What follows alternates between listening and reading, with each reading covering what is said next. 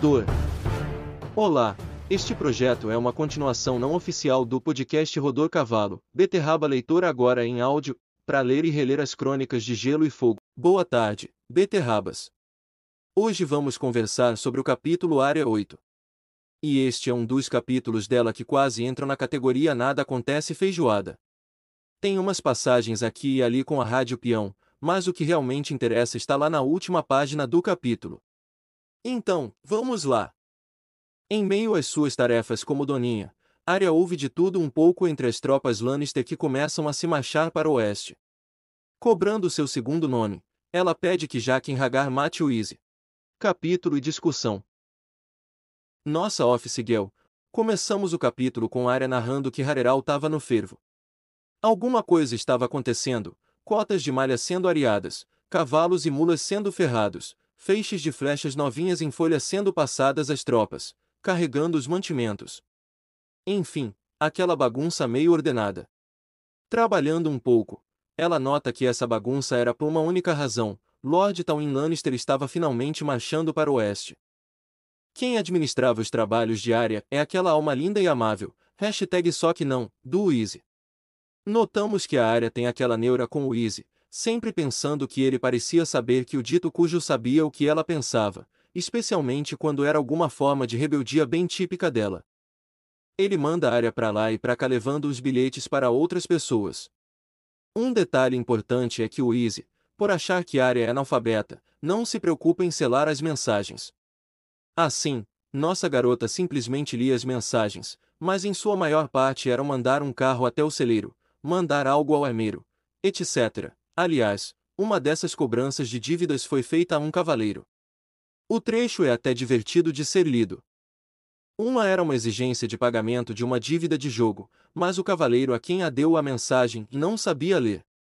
Quando lhe falou o que dizia, tentou bater nela, mas Arya esquivou-se do golpe, abaixando-se, tirou de sua cela um corno de bebê com faixas de prata e fugiu. O cavaleiro rugiu e veio atrás dela, mas Arya se esgueirou por entre dois carros, abriu caminho pelo meio de um aglomerado de arqueiros e saltou por cima de uma fossa. Com a cota de malha vestida, ele não conseguiu acompanhá-la. Quando deu o corno ao Easy, ele lhe disse que uma pequena doninha esperta como ela merecia uma recompensa. Estou de olho num capão rechonchudo e estaladiço para o jantar de hoje. Vamos dividi-lo você e eu. Vai gostar. Bem, Caso você ache que Capão é alguma piada com um homem grande castrado, devo estragar a sua imaginação, embora o nome remeta de fato a uma castração. O nome da ave é frango capão, um galo castrado e sendo chamado mais comumente de capão.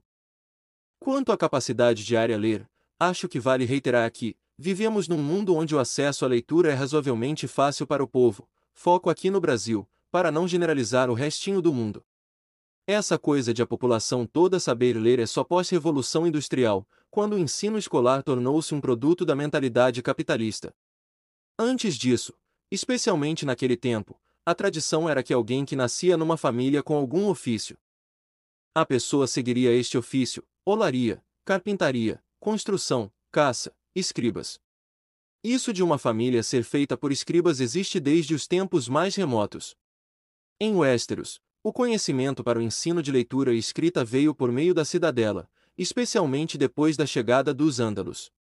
E com os mestres servindo aos castelos, a capacidade de ler e escrever foi relegada muito mais à elite de Westeros que às demais camadas da sociedade, obviamente que exceções existem. Mas a exceção não confirma a regra. Área, nascida numa das grandes casas, sabe ler e escrever como esperado de uma nobre.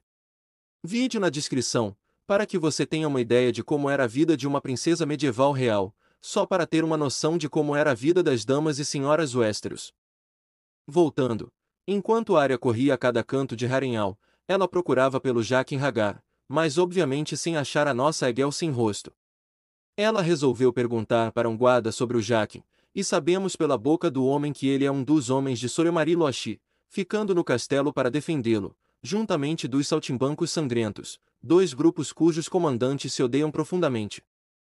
Caso você, cara beterraba, não se lembre, esta alma linda e caridosa do Sr. Marilo Ashi é o cavaleiro que, junto do Montanha, foi o assassino dos filhos de Regar Targaryen, especificamente da princesa Rhaenys. Sor Gregor Clegane matou o bebê Aegon e a princesa Elia Martell. A rádio peão. O Easy manda a área, então, para o arsenal pegar uma espada para um tal Sor Lionel. O lugar é descrito que fica junto da forja, localizados num túnel gigante com umas 20 forjas, e apenas metade delas funcionando. E adivinhem que achamos ali? Sim, ele mesmo, Glendrui, nosso bastardo Baratheon. Os dois têm uma conversa meio agitada, eu diria que esses dois parecem muito um com o outro, com Glendrui falando que conversou com Torta Quente. O garoto falou para o mais velho que ele ouviu Arya gritar o Interfell. Mas Glendrui, querendo manter o disfarce de Arya, disse ao Torta Quente que ele pensou ter ouvido algo, falando que ela gritou apenas salve a sua pele. Se não entendeu o que cargas d'água os dois conversavam, volte ao capítulo Área 4, episódio 93, onde o Yoren tá pra cair na porrada com o Emarilo Ashi. Um detalhe que chama a atenção é que Arya chegou a ponderar mandar Jaque matar Torta Quente, mas ela só pensou. Glendru então chama o tal do homem responsável, Luca, que mandou um recado grosseiro para Arya passar a Easy junto da espada para o tal do Sorionel. Enquanto anda até o Arya relembra que levar aquela espada em mãos a fazia se lembrar da agulha, além da pensar em fugir dali, fingindo levar diretamente para o cavaleiro. Mas a ideia de ser pega pelo Easy a fez desistir, pensando que ele a espancaria com mais violência que o normal. Enquanto fica elucubrando, a rádio peão personificada em arqueiros Lannister passam perto, falando sobre o exército de Robb. Gigantes, estou dizendo, ele tem gigantes com seis metros de altura, vindos de lá da muralha, que o seguem como cães. Não é natural, caindo sobre eles tão depressa, de noite tudo. É mais lobo que homem aqueles Stark, Todos são. Caguei nos seus lobos e gigantes, o rapaz ia mijar nas calças se soubesse que estamos a caminho. Não foi homem bastante para marchar sobre Harenhal, não é? Fugiu para o outro lado, não foi. É melhor que fuja agora, se souber o que é melhor para ele. Você diz isso, mas o rapaz pode saber que algo que não sabemos, talvez sejamos nós quem devesse fugir. Sim, Arya pensou. Sim, são vocês que deveriam fugir. Vocês e Lord Tawin, a montanha, Soradon, Soremaria e o estúpido Sorionel, seja ele quem for. É melhor que todos vocês fujam ou meu irmão vai matá-los. Ele é um Stark, é mais lobo do que homem, e eu também. Vemos essa pequena fagulha do sangue de lobo como Ned Stark dizia sobre o temperamento irritadiço de Lyanna que Arya eventualmente herdara um pouco. Mais parte da fagulha morreu com o docinho dos sete infernos chamado Easy aparecendo e pegando a espada, sentando um tapão no rosto da área. Ela olhou com raiva, e a ameaça de outra reprimenda, desta vez mais violenta, a fez engolir a raiva. O maldito mandou Arya, então, para a cervejaria de Tufleberry e falar para ele mandar seus servos para pegar duas dúzias de barris de cerveja. Façamos agora mais uma ligeira pausa. Primeiro, para falar do nome do cara da cervejaria, Tufleberry. Foi curioso pesquisar o nome do cara, o que me levou a duas respostas. Primeiro, para isso, quebremos o nome dele, Tufle mais Belry. Belry é, em inglês, algo como baga, fruto, geralmente aquelas frutinhas que parecem com mirtilo, framboesa, morango e amora, tudo com nome de alguma coisa mais Belry, como blueberry, etc. Tufle tem dois possíveis significados. 1. Que o Google corrigiu na pesquisa, foi trufle, palavra em inglês para trufa. Neste caso, a trufa que é um fungo caro para um cacete que o povo rala na comida para dar gosto, é coisa de europeu. Na descrição tem um artigo da Wikipedia em inglês e em espanhol, já que não achei em PTBR. A segunda definição para tufle é o significado de uma gíria. E é engraçado pensar sobre. Tufle é a junção de duas palavras em inglês, ticle mais rufle igual tufle. E o significado é, 1. Um, junção das palavras, indicadas logo antes, usada para indicar a ação de esfregar os testículos gentilmente com seus dedos. 2. Um toque gentil nos cabelos da cabeça. 3. Um muffin pequeno e fofo. 4. Uma palavra que algo é sensível e chato.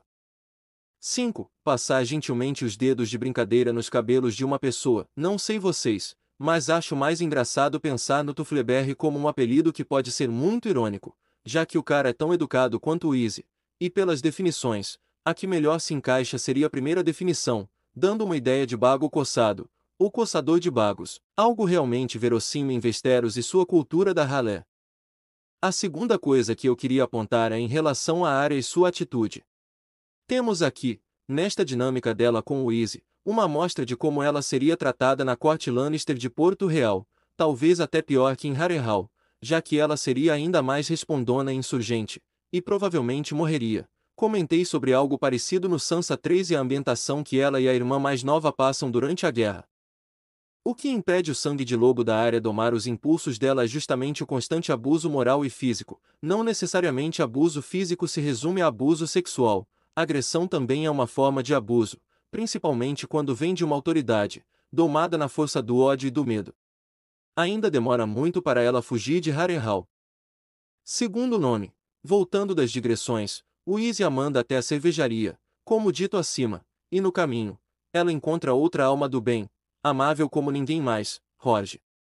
O homem começa a ter a pior conversa que eu já vi até agora nas crônicas, mas calma, conhecendo Martim, deve descer ainda mais, falando algumas coisas para a área que eu até tinha me esquecido que usam nos livros, Xaninha, cozinho, entre outras frases de uma baixaria que quase deu vergonha de estar lendo do lado de alguém. Área, que de trouxa pouco tem, fala que procura por Jaque. E algo realmente curioso se mostra novamente. Roger reagiu muito estranhamente, dando a entender que ele tem medo do Jaque, e revive aquela pergunta levantada pela Micão ou pela Flávia no episódio 83 do Área 2. O que o Jaquim fez com o Roger e o Dentadas para os dois terem medo de um cara com visual de Egel? Arya vai até os banhos e lá pede que ele mate o Easy.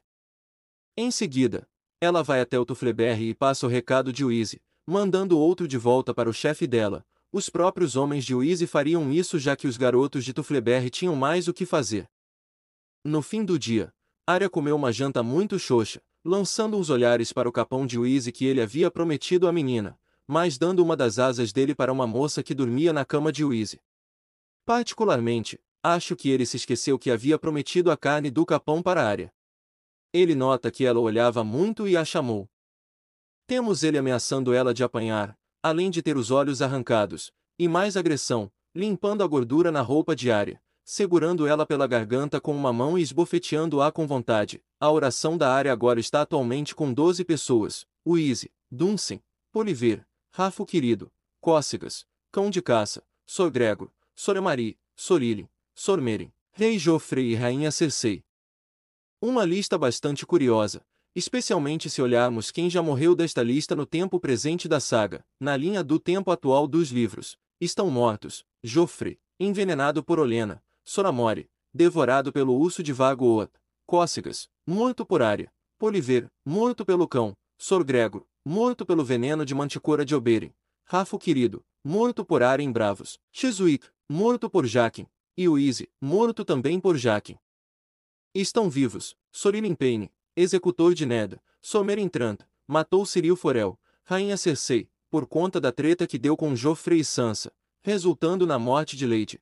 Capítulo Sansa 1 de A Guerra dos Tronos, Episódio 16, e Dunsen, por roubar o elmo de touro de Glendrui, foram removidos, cão de caça, provavelmente por conta da sua morte. Ela é acordada bruscamente pelo Easy, ainda no comecinho da manhã, quando Tywin Lannister está saindo com seus homens, acompanhado do Montanha. Quando viu as tropas indo embora, ela se xinga, pensando que se não estivesse irada com o Easy, ela poderia ter pedido pela morte de Tywin. Assim, ela corre atrás do Jaqen para ver se podia mudar alvo, mas quando estava subindo uma escada, ela ouve um auê e descobre que a causa do auê é o próprio Easy morto, a garganta destroçada e a cadela malhada, e muito feia, que ele tinha estava lambendo o sangue da ferida, vez ou outra, comendo os pedaços da carne dele. Arya procura por Jaqen e o vê no alto, perto de uma janela. Ele levanta dois dedos e os deixa do lado do rosto. Ela só tinha mais uma morte de débito. Momento livro versus série. Falamos lá no começo do Beterraba Leitora que não íamos fazer deste um momento frequente por motivos de tamanho e agilidade mas acho relevante dar umas pinceladas no núcleo da área na segunda temporada num geral, mas não vou demorar muito.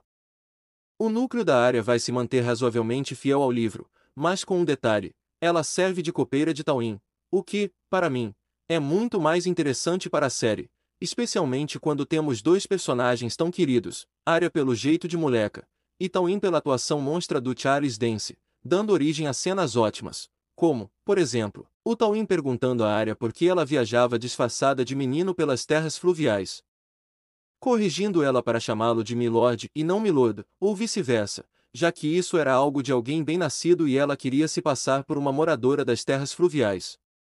A interação com Jaqen é razoavelmente fiel, com suas duas mortes e a terceira que não veio, mas em troca ganhou a moeda bravosiana da casa do preto e do branco. Se eu fosse dar uma nota de 0 a 10 para a adaptação dos capítulos da área, eu daria um 7. A diferença monstruosa é que Arya foge de Harrenhal com Glendru e torta quente depois que Rose Bolton toma o castelo pouco depois da partida de Tawin, e é o Lord Nortenho quem toma Arya como seu pajem. Isso acontece lá para a Tormenta de Espadas. Momento Ned Pomba. Nenhuma pombada nesse capítulo também. Como eu disse lá em cima, esse capítulo é muito nada acontece feijoada, mas com o adendo que pela morte do Easy, nada mais chamativo acontece. Momento Geografia. Nenhum digno de nota. Particularmente, se você for em Sansa 3, vai achar o mapa das terras ocidentais e os lugares comentados pela rádio peão dos soldados Lannister. Fora isso, Harrenhal é um dos castelos mais fáceis de se achar no mapa de Westeros. Procura pelo centro do mapa, naquele lago enorme que tem, chamado Olho de Deus. Como ele é marromenos circular, pensa com as marcações de um relógio, com o norte sendo a marcação de número 12. O castelo está ocupando a posição 12 até 2 por conta do tamanho que tem. Cusão alerte. Esse arrombado do Roge dizendo o que disse para a área foi, além de nojento por si só, uma escrotidão sem tamanho. Ele se encaixa no grupo seleto de personagens do Martin que são 100% malignos, sem aquelas nuances de cinza que tanto gostamos de ver e destacar em outros tantos personagens. Cusão alerte para esse puto arrombado. Momento Valar Morgulis. Valar Morgulis. Arya nos fez o favor de aumentar para 126 mortes o nosso índice Valar Morgulis. Já vai tarde, Easy. Momento Joffre. Sir Ilan! Bring me his head! Todo o tratamento do Easy é uma jofreidade. Acho que vou adotar o neologismo que criei para chamar atos dignos do Joffre de jofreidade, atrás da outra, ameaçando, batendo, prometendo e não cumprindo. Francamente, não sei se me sinto melhor ou me se tenho receio com a morte deste maldito. Já vai tarde. Momento Dracarys. Dracarys. Esse foi um capítulo meio mono da área, mas não sem sal. Se eu puder apontar um momento Dracarys legal é ela dando uma de malandrinha e surrupiando o chifre de bebida do cavaleiro que estava devendo. Ela foi muito esperta e aproveitou muito bem da situação que estava para sair sem ser pega pelo cavaleiro em questão. O próximo capítulo é Catelyn 5. Voltaremos a Correr Rio, e com a sua chegada, teremos novidades para Lady Stark. Compartilhe a gente com seus amigos. Não se esqueça de seguir a gente nas plataformas e avalie dando estrelas. Texto por Vitor Figueiredo. Transformado em áudio por Luiz Administrador do Clube Rodor Cavalo. Confira a coluna do Vitor. vitor-figueiredo.medium.com Siga nós nas redes sociais. Vitor Figueiredo 1428 no Instagram. Vitor F1428 no Twitter. Vitor com C. E no grupo do Rodor é Beterraba Leitora. E Clube Rodor Cavalo no Instagram, YouTube. TikTok, página no Facebook e no Twitter é Clube Rodor Cavalo sem E. Todos os links estarão na descrição. Rodor!